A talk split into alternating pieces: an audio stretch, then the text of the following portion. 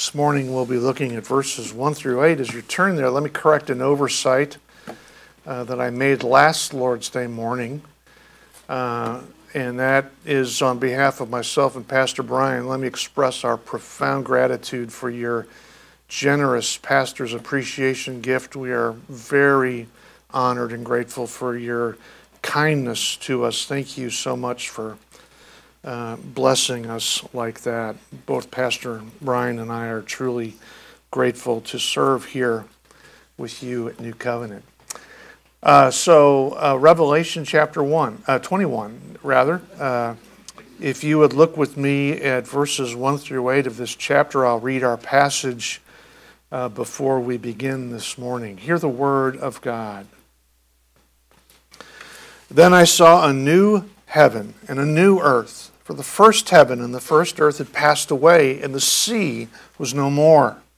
And I saw the holy city, New Jerusalem coming down out of heaven from God, prepared as a bride adorned for her husband.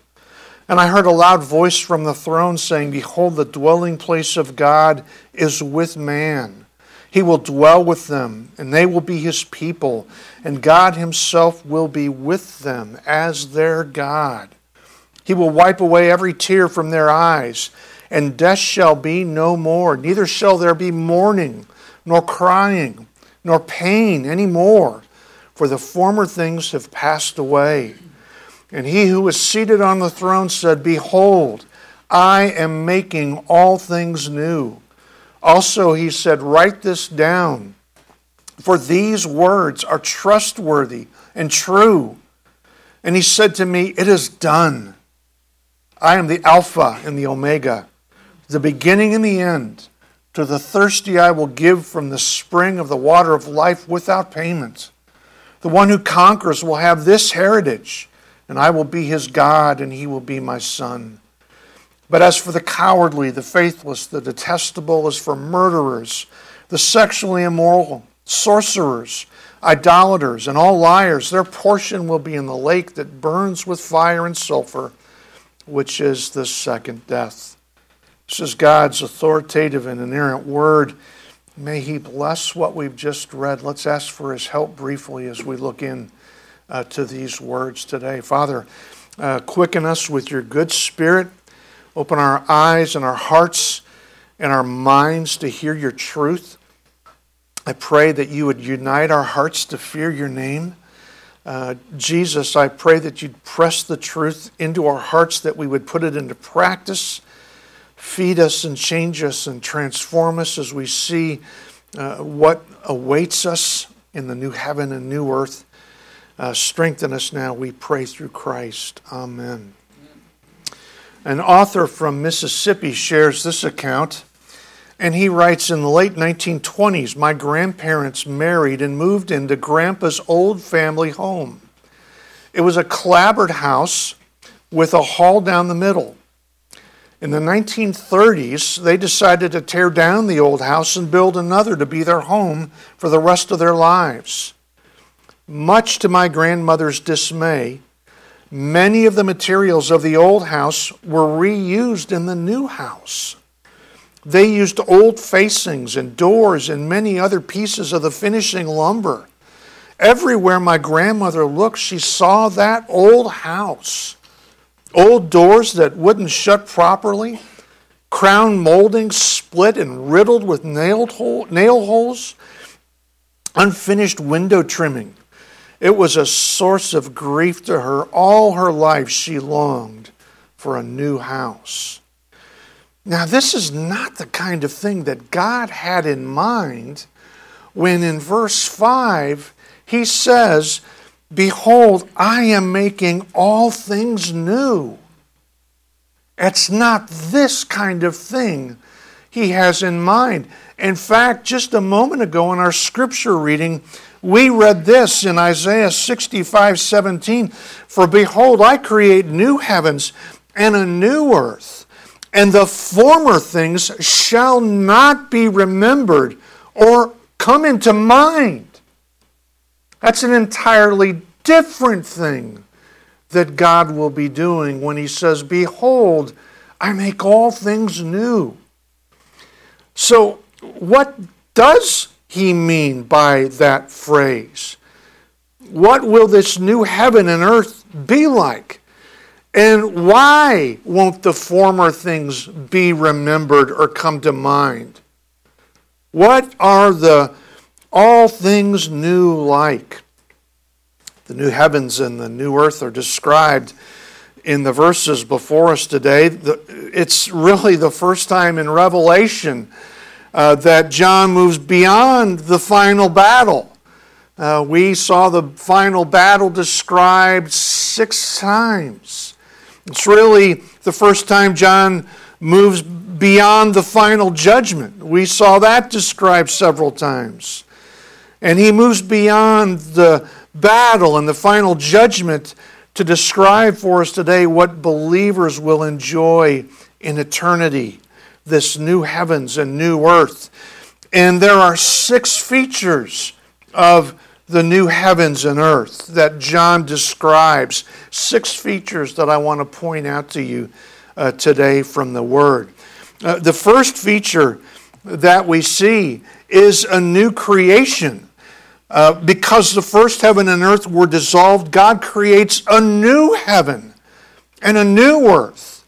Let me point out three things uh, to you here. First, we hear uh, the description of this new heaven and new earth in verse 1. Then I saw a new heaven and a new earth. Again, we read this uh, in our scripture reading just a moment ago, Isaiah 65 17. For as uh, for behold, I create new heavens and a new earth, and the former things shall not be remembered.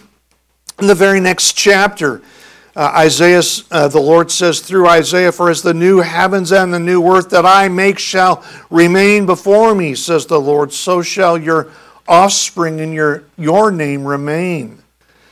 But we should understand this word new here in verse 1 as a new kind of earth, not just another earth. For example, if you told me you had a new mode of transportation to get to work and it was parked out in the parking lot, and I were to walk out and you would show me a, a new car, well, it'd be new, newer, but it'd still be a car, not really new. But if you were to walk out in the parking lot and show me a helicopter, that would be new, new, new, uh, different. That's what this word means something unknown, something strange, remarkable, unprecedented, uncommon, unheard of. Uh, your ESV study Bible says new is best understood here in terms of something that has been qualitatively transformed in a fundamental way. By comparison to the old order that's coming to an end, the new cosmic order is radically different, a place where righteousness will dwell. A Bible scholar named William Hendriksen comments that the very foundations of the earth have been subjected to the purifying fire. We read about that in 2 Peter chapter 3 last week. Every stain of sin, every scar of wrong, every trace of death has been removed out of the great conflagration. That means fire but it just sounds a lot better than fire. Out of the great conflagration, a new universe has been born. Well, why did God create a new heaven and a new earth? This leads us uh, to the second thing uh, to see there in verse 1.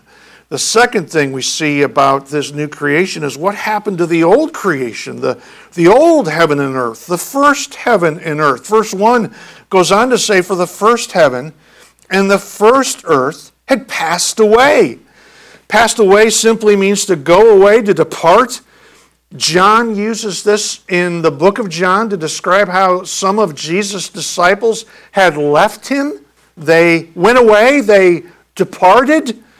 Uh, God created a new heaven and a new earth because the first heaven and the first earth had departed. 2 Peter 3 says that the first heaven and first earth had dissolved. It says, since all these things are thus to be dissolved. That Greek word means to destroy, bring to an end, to do away with. In Luke chapter 12, that you might be familiar with, 21 rather. I'm really dyslexic with my numbers today. I don't know what's going on. Uh, Luke 21 says, Heaven and earth will pass away, but my words will not pass away. We're familiar with those words, and in particular, the last half of that, but it's the first half of that that we should st- stop. And when we hear Jesus say, Heaven and earth will pass away.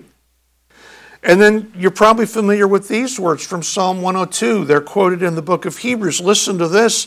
It says, Of old you laid the foundation of the earth and the heavens are the work of your hands. They will perish, but you will remain. They will all wear out like a garment. You will change them like a robe, and they will pass away, but you are the same, and your years have no end. So, kind of summing it up, the MacArthur Study Bible has a comment here. The entire universe, as we now know it, will be destroyed and be replaced by a new creation that will last forever. This is an Old Testament reality as well as a New Testament reality. So we see, secondly, what, what has happened to the old creation, the old heaven and earth. That's why uh, there is a new heaven and earth. There's one more thing I want you to see about this new creation, and that is the description of the sea that comes at the very end of verse 1. It simply says the, the last phrase, and the sea was no more. Why is there no more sea in the new creation? It's because throughout the Bible, the sea was believed to be the place where evil came from. Uh, the sea was a symbol of the realm which chaos and rebellion rose from.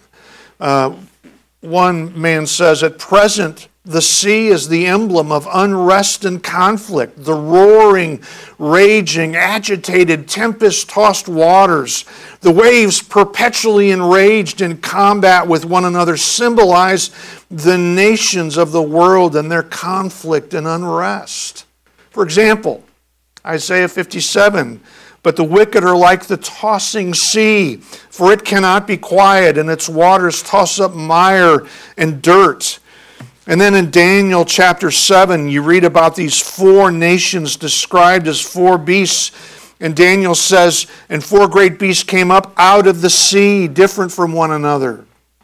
Back in chapter 13, we read that the beast rose from the sea. So, this is why there's no more sea in the new creation. It was viewed in the Bible, throughout the Bible. You read about the waters lifting up their voices, uh, the nations, and, and uh, those in rebellion against Christ and, and his kingdom. Uh, rise up in rebellion. The waters lift their voices. Things like that we see again and again that's why there's no sea. That's not to say there are no bodies of water in the new heavens and new earth, only that the sea as we now know it will not be present. So, this is, to begin with, the first uh, feature of the new heavens and, and earth. Uh, that is, uh, we see it's a new creation. Uh, and we've seen three things. We, we hear the new heaven and earth announced. We read that the old heaven and earth passed away and that there will be no more sea. There's a second feature I want us to go on and see. And we see this in verse 2, and that's a new Jerusalem. John sees this city coming down from heaven. Verse 2 says, And I saw the holy city New Jerusalem coming down out of heaven from God. Uh, technically speaking, New Jerusalem is already in existence. Paul refers to it in Galatians chapter 4. But the Jerusalem above is free, and she is our mother, Galatians 4. Uh, the writer to Hebrews describes it in Hebrews 12, but you've come to Mount Zion and to the city of the living God, the heavenly Jerusalem into innumerable angels in festal gathering.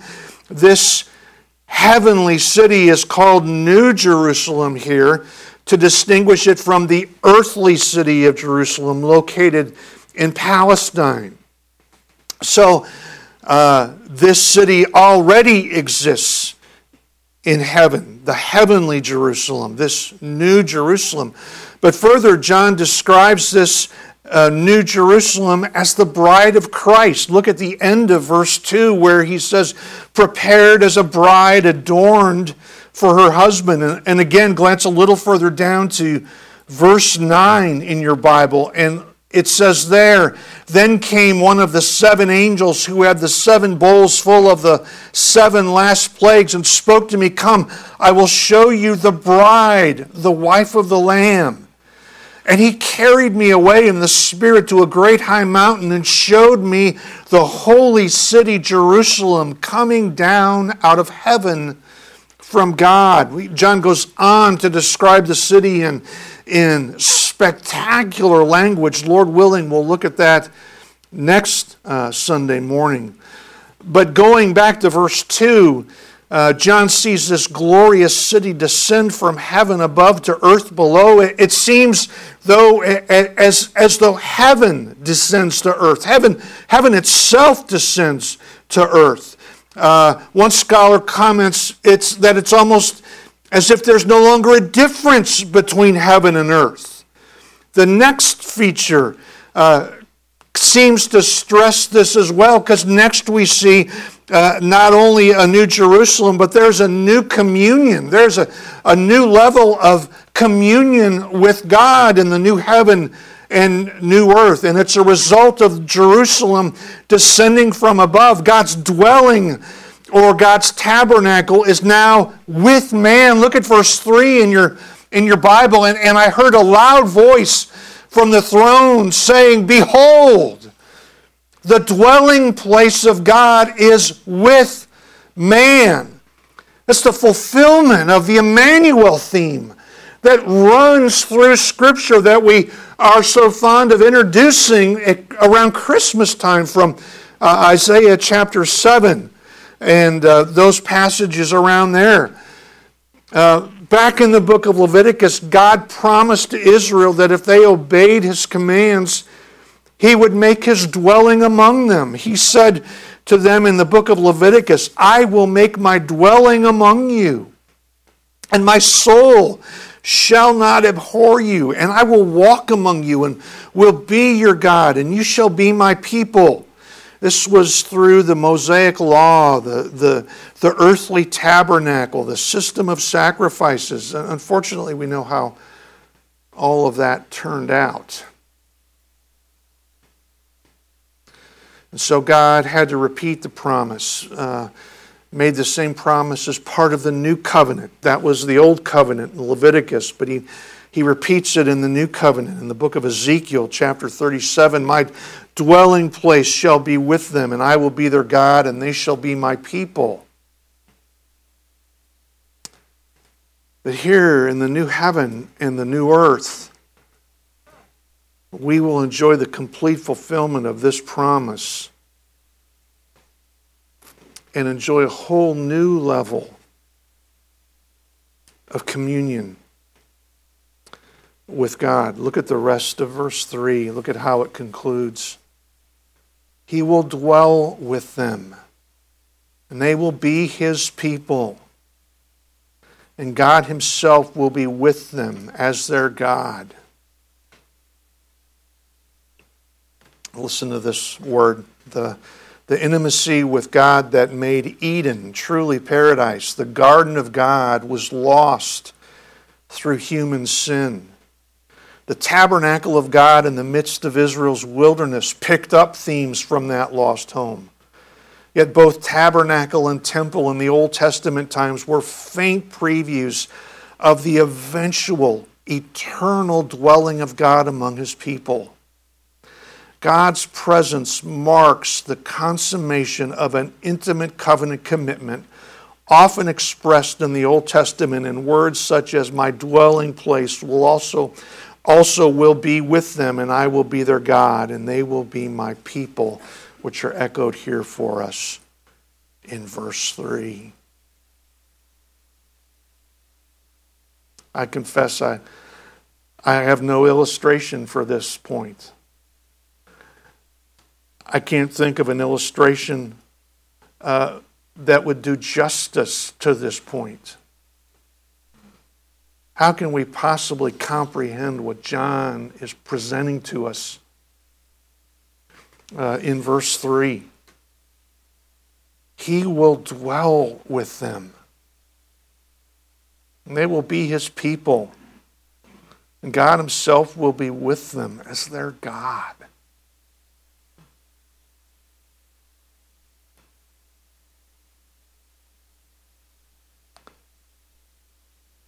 That is and will be something completely different. That's a helicopter. Going back to my previous illustration. Unbroken communion with God, uh, walking with Him. It's. Uh, I can't explain it no further. That's the third feature of the new heaven and earth. And what a glorious feature it is. A, a, a, just completely different kind of communion with God. No more distance in our relationship. No more feelings like He's left you or that He's left you alone in your trials. He will be with you. We will dwell with him and we will be his people. Well, there's a fourth feature and that we see in our passage today in verse 4. And the fourth feature is a new order. Uh, the difficulties of this life will be replaced by a completely new way of doing things. And verse 4 describes this and he, uh, excuse me, he will wipe away every tear from their eyes. John's alluding again to Isaiah 25, which uh, says this He will swallow up death forever, and the Lord God will wipe away tears from all faces, and the reproach of his people he will take away from all the earth, for the Lord has spoken. Sometimes uh, this life uh, upon earth is described as a vale of tears or a, a, a valley of weeping. And consider the countless number of tears that have been shed since man fell into sin in Genesis chapter 3. You too. You too have shed tears at the anguish and sorrow that life here on earth has brought you. But John says he will wipe away every tear from their eyes. Like the way this uh, scholar explains it. He says, like a mother who bends down and tenderly wipes away the tears from the eyes of her weeping child, so the Lord God stoops down to dry the tear filled eyes of his children. Here is a telling portrait of God's tender mercies extended to the suffering members of his household. He goes on to say why there will be no more crying. Uh, as verse 4 continues, it says, And death shall be no more, neither shall there be mourning, nor crying, nor pain anymore. There will be no more crying or pain because death, the last enemy, will have been abolished. Death was the curse of the old covenant, but that old way of doing things, the old order has passed away, as verse 4 goes on to say, For the former things have passed away.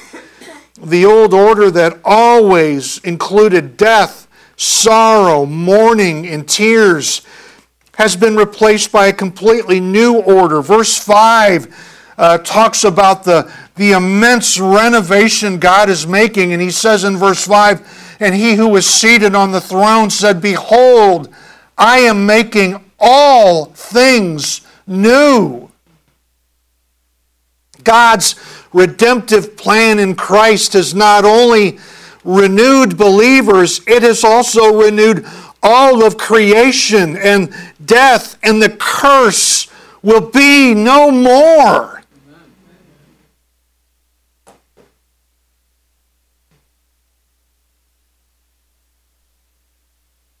There will be no sorrow. Some of us can't imagine what it's like to wake up in the morning without sorrow.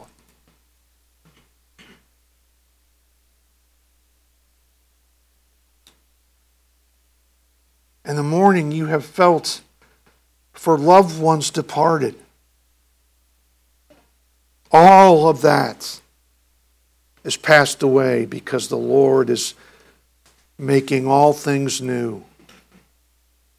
Paul describes this immense renovation in Romans chapter 8, and I know you know these words. Let me remind you and refresh your memory of what Paul writes in Romans 8 18, he says, For I consider that the sufferings of this present time are not worth comparing with the glory that is to be revealed to us. For the creation, the creation under the curse, waits with eager longing for the revealing of the sons of God. For the creation was subjected to futility, not willingly, but, but because of him who subjected it, in hope that the creation itself will be set free from its bondage to corruption and obtain the freedom of the glory of the children of God. For we know that the whole creation has been groaning together in the pains of childbirth until now. Think of that, Mom creation groaning in the pains of childbirth. And not only the creation, but we ourselves who have the first fruits of the Spirit groan inwardly as we wait eagerly for adoption as sons, the redemption of our bodies. Don't we groan? Don't we, don't we feel the pain of sin's curse? And, and don't we cry, Lord, how long? Lord, come. Lift this curse.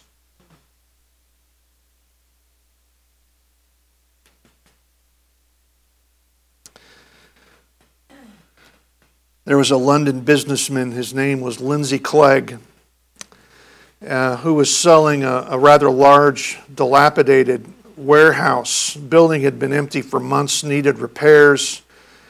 Vandals had damaged the doors, broken the windows. There was trash all over the inside of his warehouse.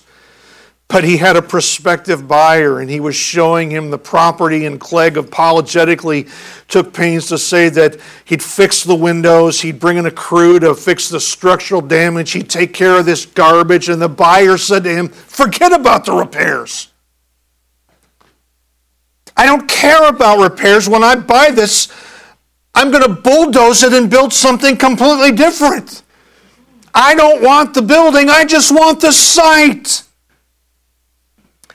And that's along the lines of, of what God means when He says in verse uh, 5 Behold, I am making all things new. I'm going to bulldoze it all. I'm going to create something that is out of this world. I am making all things new. Helicopter new. Different. And all the old stuff will receive the wrecking ball.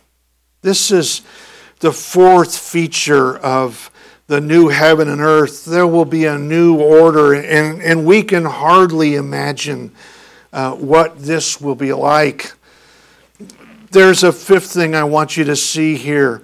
Uh, and the fifth thing is a new confidence, uh, the certainty of this. gives new confidence to believers in this age. Uh, and it comes from three statements out of our passage.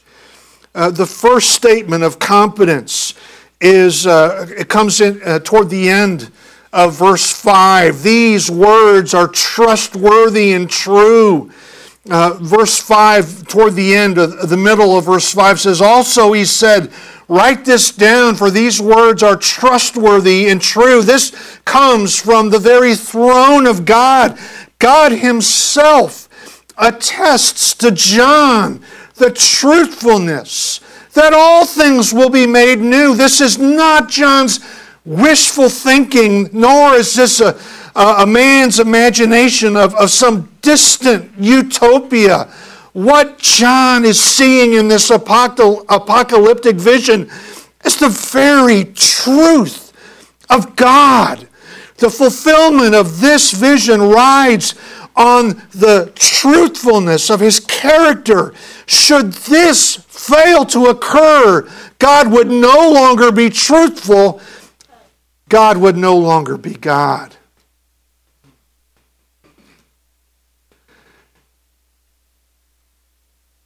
This is certain to happen based on the utter truthfulness of who God is.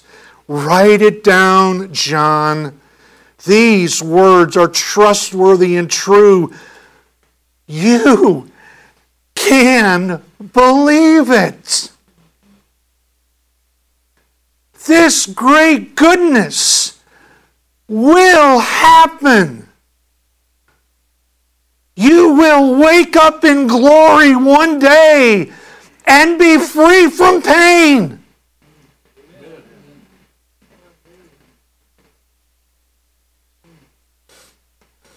Based on the utter truthfulness of the character of God, His holiness will see it through. It's certain. So certain that God can make the next statement in verse 6 and he said to me, It is done. This is the perfect tense. I know you're thrilled about that. The perfect tense refers to action completed in the past with results that are continuing in the present. More literally, it could say, These things have been done. These things have come to pass, even have already come to pass. They're so certain in the mind of God that He can say these things are, have already been fulfilled. They're so certain to happen that it's though they've already taken place. it, it is impossible for God's plan of redemption to fail. So He says, It's done.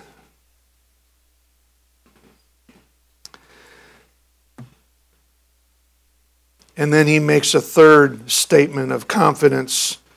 Not only these words are faithful and true, it is done, but next he says, I am the Alpha and Omega there in verse 6. I am the Alpha and the Omega, the beginning and the end. Perhaps you'll recognize these as the first and last letter of the Greek alphabet. This is a reminder all the way from chapter 1, where the Lord uh, told John, I am the Alpha and the Omega, says the Lord God, who is and who was and who is to come, the Almighty. God is reminding John again here in chapter 21 of his lordship over all history. He's the Alpha. He is at the very beginning. He is the creator of all things. And He is the Omega. He is at the very end, bringing all things to their, their appropriate conclusion. He's the creator and the consummator of all history, standing behind all that takes place in directing events to their intended conclusion. I've got to exhort some of you here this morning that you do not hold this high a view of God, but that is always how the Bible presents Him. He is the initiator and the consummator of all history. He creates things, sets them in motion. He brings them to their intended collu- uh, conclusion uh, according to His purpose.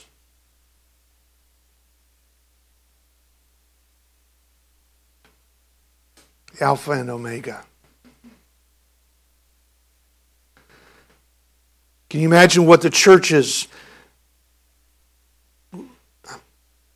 would feel reading these three phrases, these statements of confidence. Uh, the seven churches back in chapters 2 and 3. What resolve these statements would give them, and what steadied nerve these statements would, would well up in their souls. As John says, it's as good as done. What steady nerve should well up in our souls this morning? What steady nerve should well up in us today? The end is as good as done. He will keep you.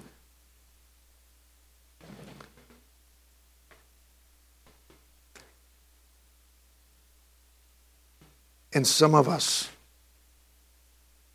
have been far too afraid.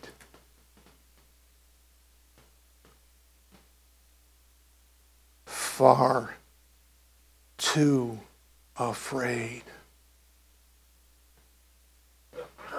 The Lord of history will bring things to their climax. He will bring this about. If you're Christ's, He will see you through. It's as good as done. He is the Alpha and the Omega.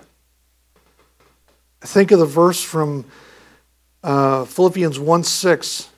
Being confident of this, that he who began a good work in you will carry it on to completion until the day of Jesus Christ. If you are Christ's, you will get there to this place of a new heaven and a new earth.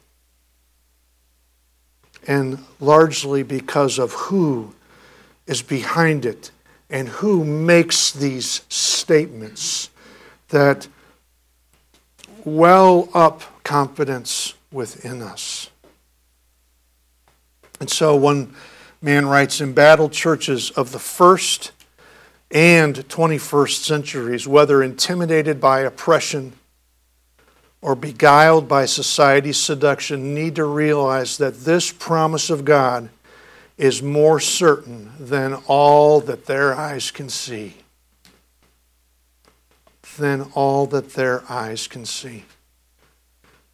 The fifth feature of this new heaven and earth is new confidence, the certainty of it. Uh, the certainty of this new creation gives confidence to believers in this age and this age. There's one more feature I want you to see, and that is the new promises uh, that God gives. It might be better to say renewed promises. Uh, he restates his promises about who will participate in this new creation. The, and the first promise that he makes here is to unbelievers. Um, we see this promise uh, towards the middle of verse 6. Look at what it says To the thirsty, I will give from the spring of the water of life without payment. Uh, to the third, a thirsty, God offers the water of life. In other words, eternal life. Uh, this is the same promise Jesus made to the woman at the well with similar words. In, in John chapter 4, Jesus said to her, Everyone who drinks of this water will be thirsty again, but whoever drinks of the water that I will give him will never be thirsty again.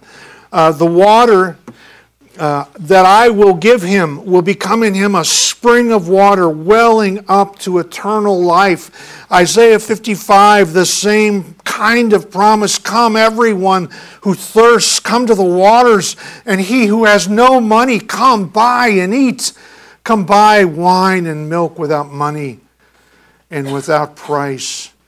And so, to those desperately empty souls, uh, to those who have attempted to quench their spiritual thirst, thirst from, the, from the empty reservoirs of this world, Jesus Christ invites you to come and drink from Him today.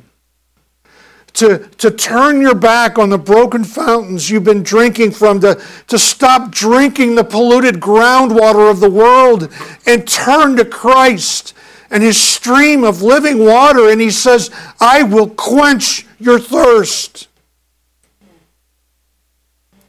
He makes this promise to unbelievers Ho, everyone who thirsts, come to me and drink. The second promise he makes is to believers. Uh, to believers, God holds out the enjoyment of the new heavens and new earth and personal communion with Him. Look at verse 7 in your copy of the Word. The one who conquers will have this heritage. Uh, the one who conquers reminds us of what he said to the seven churches earlier, that repeated promise at the end of each of those letters to him who conquers, to believers who persevere to the end. Christ says the one who conquers will have this heritage. They will inherit this. And, and that could either point ahead to the next phrase or it could point backwards to the previous six verses. It's, it's similar either direction you go. They will inherit all that I've been describing. The faithful followers of Christ will inherit the, the blessings of the new heaven and new earth, and in particular, the promise of this communion uh, with God, as he goes on to say, And I will be his God, and he will be my son.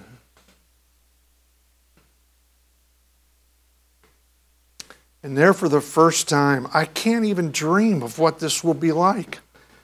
Who can?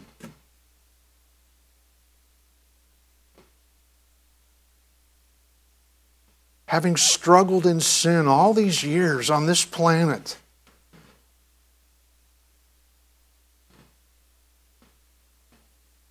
And then standing face to face with your Heavenly Father.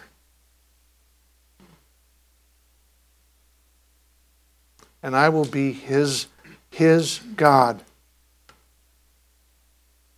He will be my Son.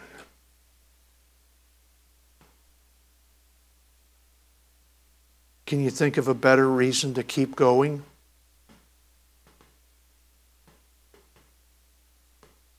Look, some of you are tired. I know it. I can see it. And I can hear it. You're exhausted with this fight.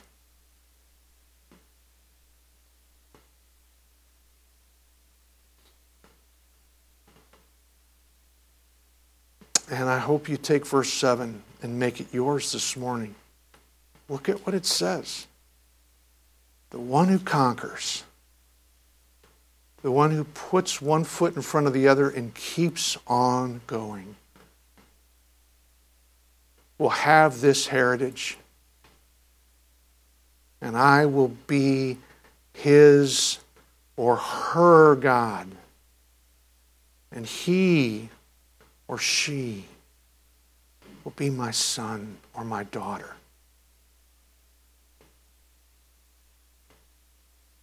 Friend, keep going. Don't stop.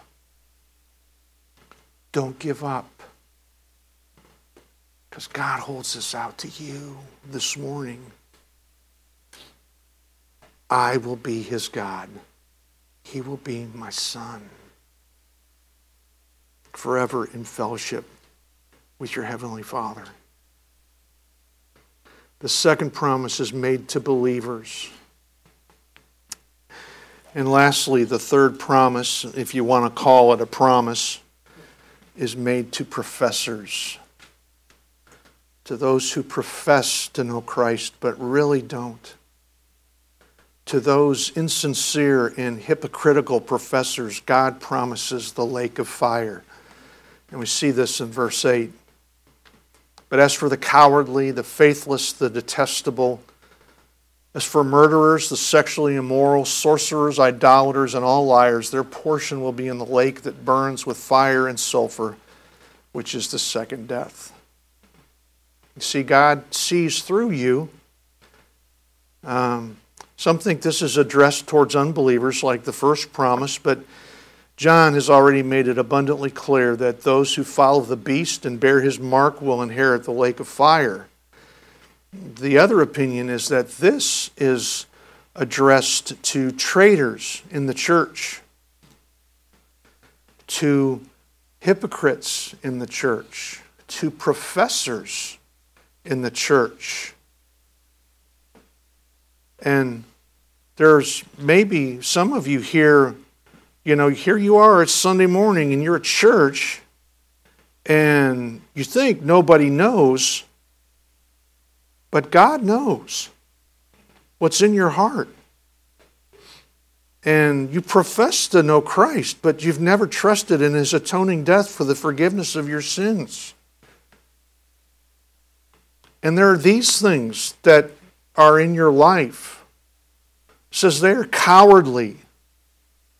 They refuse the hardship that comes from confessing the name of Jesus.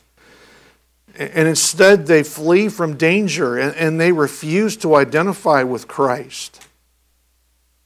It says they're faithless. They've been unfaithful to God and His commands. It says they're detestable. They've been polluted by the world. And only you know how polluted you've become on the inside. They're murderers. They're sexually immoral, and, and sexual immorality is just as widespread in our day as it was in John's. They're sorcerers, which uh, is probably a reference to drug users. The word is pharmakeia, from where we get pharmacy. Uh, it could be casting spells with the use of drugs, it could be drug use. Says they're idolaters. They put things in place of Christ. And they're liars. And so I don't know if anybody here is like this, but I just want to say you think you're fooling everyone. You're not fooling the one who knows the inside of you. And he's writing this to you. I'm, I don't want to look up because I'm not thinking of anyone in particular, but I just want you to hear God knows.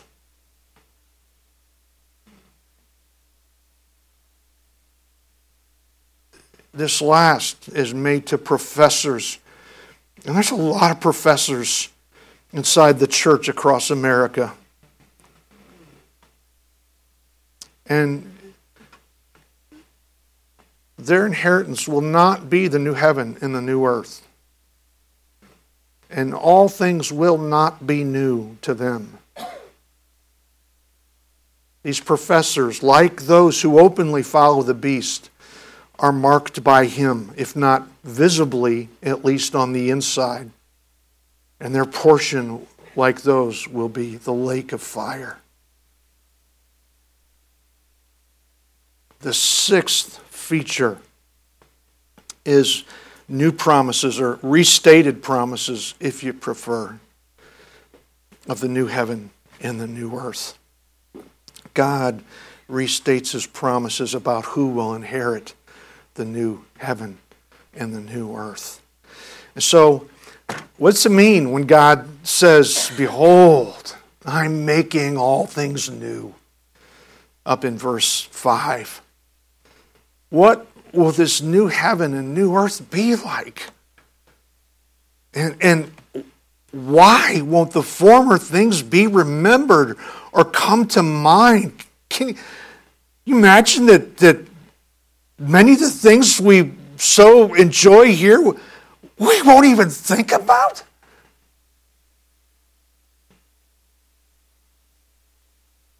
Because of all that the new heaven and new earth consists of. And John describes these six features of the new heaven and new earth for us this morning. There's a, there's a new creation.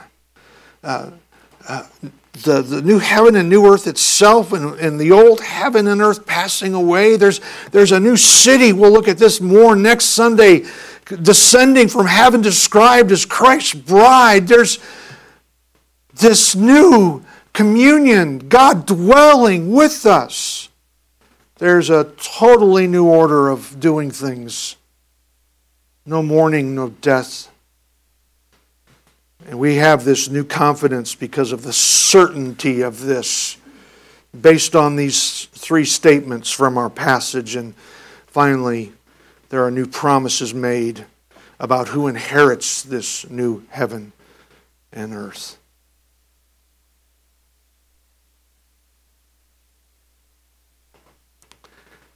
So, as we close today, I feel compelled to, to um, say, as I have so often said, my dear friend, are you a professor?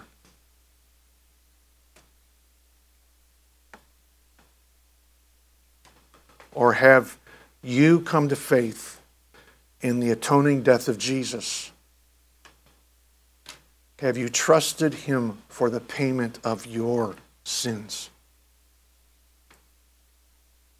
Bible says all of us have sinned and fallen short of God's perfect standard of righteousness.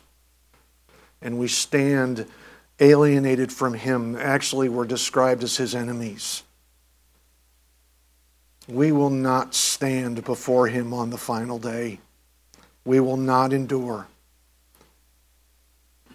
It's only by turning away from uh, your catechism class or your church membership or your baptism as an infant or adult or your good works or your teaching Sunday school or anything you've put your hope in other than the death of Christ on the cross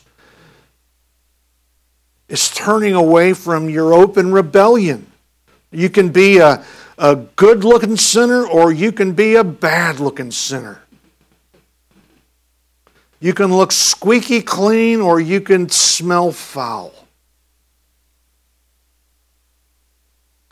Either one, God's Word calls you to turn away from it and turn to the cross and Christ's substitution. That he took your place and paid your penalty so that your sin could be forgiven and so that you could walk in newness of life. If you're still here, you're a professor. But if you're here, you're a possessor. So use your word today, Lord Jesus, to accomplish your good purpose. And any professors here, I pray that you would bring them to see their need for a Savior and the, your atoning death, Jesus, in their place, and that they would come to put their reliance and trust and faith in you. And Father, for those of us who have trusted in Jesus, your Son, and walk through this vale of tears, I pray that you would lift our eyes and point us to the future that's held in these precious eight verses where you make all things new. And I pray you would renew them in your grace that you would grant them your persevering grace to endure uh, the trials you've allowed in their lives. Strengthen them with your Holy Spirit this morning. May these verses be a genuine encouragement to them.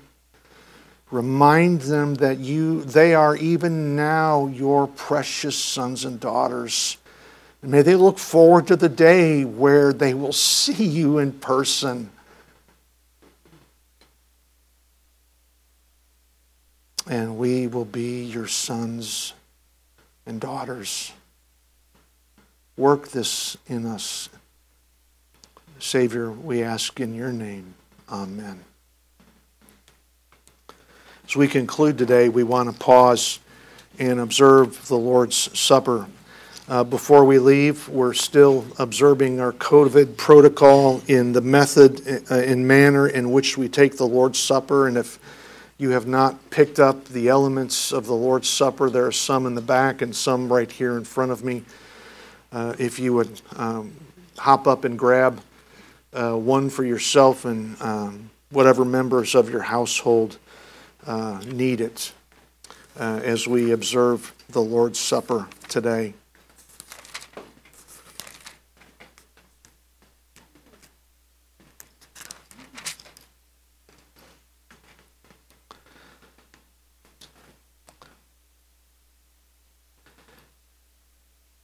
By way of reminder, uh, we don't require you to be a member of New Covenant Bible Church to take the elements of the Lord's Supper. Um, but God requires that you be a member of His body, His family.